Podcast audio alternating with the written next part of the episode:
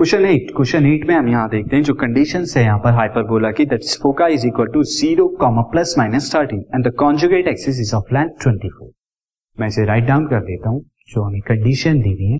Condition में हमें यहाँ पे कहा गया है फोके फोके अब जो हमें दिया हुआ है फोकाई के कोऑर्डिनेट्स है, वो zero comma plus minus thirteen दिए गए।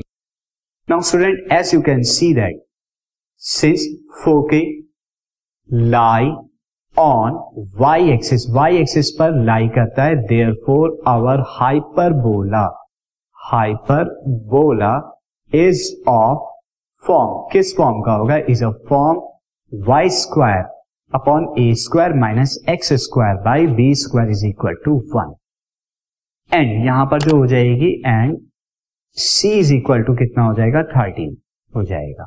C is equal to thirteen हो गया also length of conjugate length of conjugate axis length of conjugate axis हमें दी हुई है, वो कितने के बराबर होती है? टू बी के बराबर होती है, जो कि कितनी है? ट्वेंटी फोर तो in this case B is equal to twelve अब सी की वैल्यू पता है, आपको बी की वैल्यू पता है तो therefore C square is equal to क्या होता है? A square plus B square यानी कि सी स्क्वायर इज़ थर्टीन का square A square and B square is twelve का स्क्वायर अब 13 के स्क्वायर यानी 169 में से 12 का स्क्वायर 144 में माइनस करूँगा तो a का स्क्वायर मुझे मिलेगा। A square is equal to 25 this implies that a की पॉजिटिव वैल्यू 5 आ गई।